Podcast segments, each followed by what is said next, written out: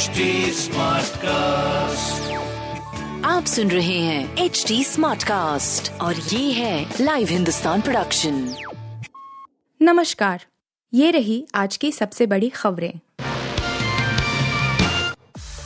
अब कांग्रेस करेगी एकता की पहल राहुल की अयोग्यता से बढ़ गई उम्मीद। कांग्रेस संसद के बजट सत्र खत्म होने के बाद विपक्षी एकता को लेकर बड़ी पहल की तैयारी कर रही है। पार्टी विपक्षी दलों की बैठक बुलाने पर विचार कर रही है, ताकि वर्ष 2024 के लोकसभा चुनाव में विपक्षी एकता का खाका तैयार किया जा सके। पार्टी कर्नाटक विधानसभा चुनाव के बाद विपक्षी एकता की रणनीति को अंतिम रूप देना चाहती है। पार्टी के एक वरिष्ठ नेता ने कहा कि कांग्रेस विपक्षी दलों की बैठक बुलाने की तैयारी कर रही है। शुरुआत में संसद के अंदर साथ देने वाली 19 पार्टियों को न्योता दिया जाएगा है। इस बैठक में विपक्षी एकता का खाका तैयार किया जाएगा। यह खाका तैयार करने के बाद एक और बैठक बुलाई जाएगी। इसमें दूसरे विपक्षी दलों को भी आमंत्रित किया जाएगा।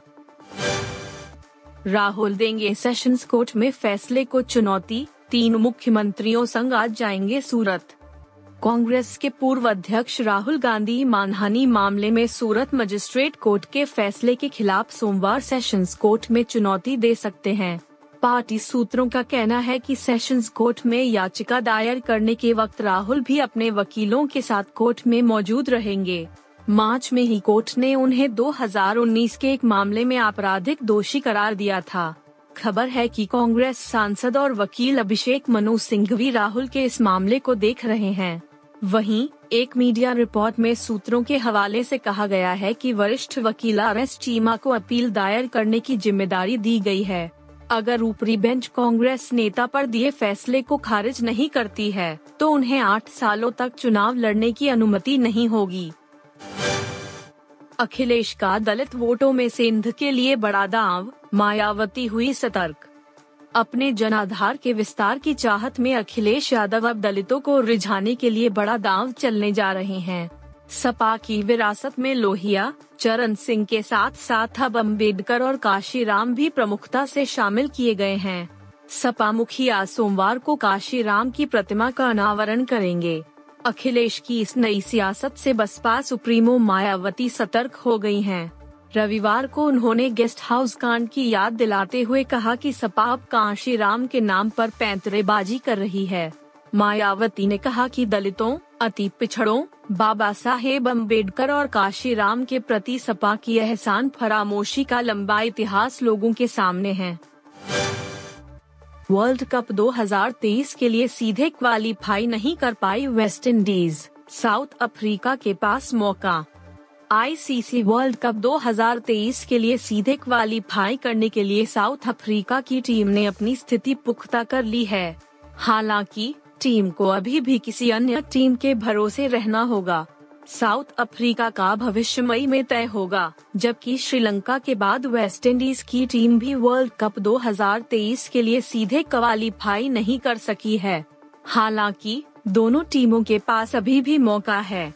दरअसल, ICC cricket world cup super league के तहत खेली गई दो मैचों की वनडे सीरीज़ को साउथ अफ्रीका ने जीता है, जो नीदरलैंड के खिलाफ खेली गई थी। दोनों मैच जीतकर भी साउथ अफ्रीका की टीम सीधे क्वालीफाई नहीं कर पाई है, लेकिन टीम ने दावेदारी पेश कर दी है। अब साउथ अफ्रीका को आयरलैंड के भरोसे रहना होगा, जो वर्ल्ड कप 2023 सुपर लीग की आखिरी सीरीज़ है। ऋषि सिंह बने इंडियन आइडल तेरह के विनर, जीती 25 लाख रुपए प्राइज मनी।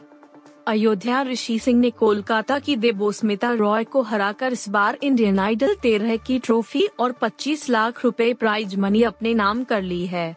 सोनेलिव ने यह खबर रविवार रात को फैंस के साथ साझा करते हुए ट्विटर पर लिखा, सब पर चलाकर अपना जादू। रॉकिंग ऋषि सिंह जीता सिर्फ़ हमारा दिल ही नहीं, बल्कि इंडियन आइडल की ट्रॉफी भी। आप सुन रहे थे हिंदुस्तान का डेली न्यूज़ रैप। जो एच टी स्मार्टकास्ट की एक बीटा संस्करण का हिस्सा है।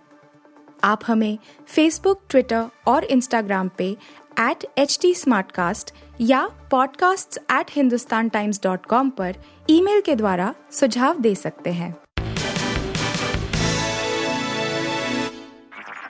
आप सुन रहे हैं एच डी स्मार्ट कास्ट और ये था live Hindustan production HD Smartcast.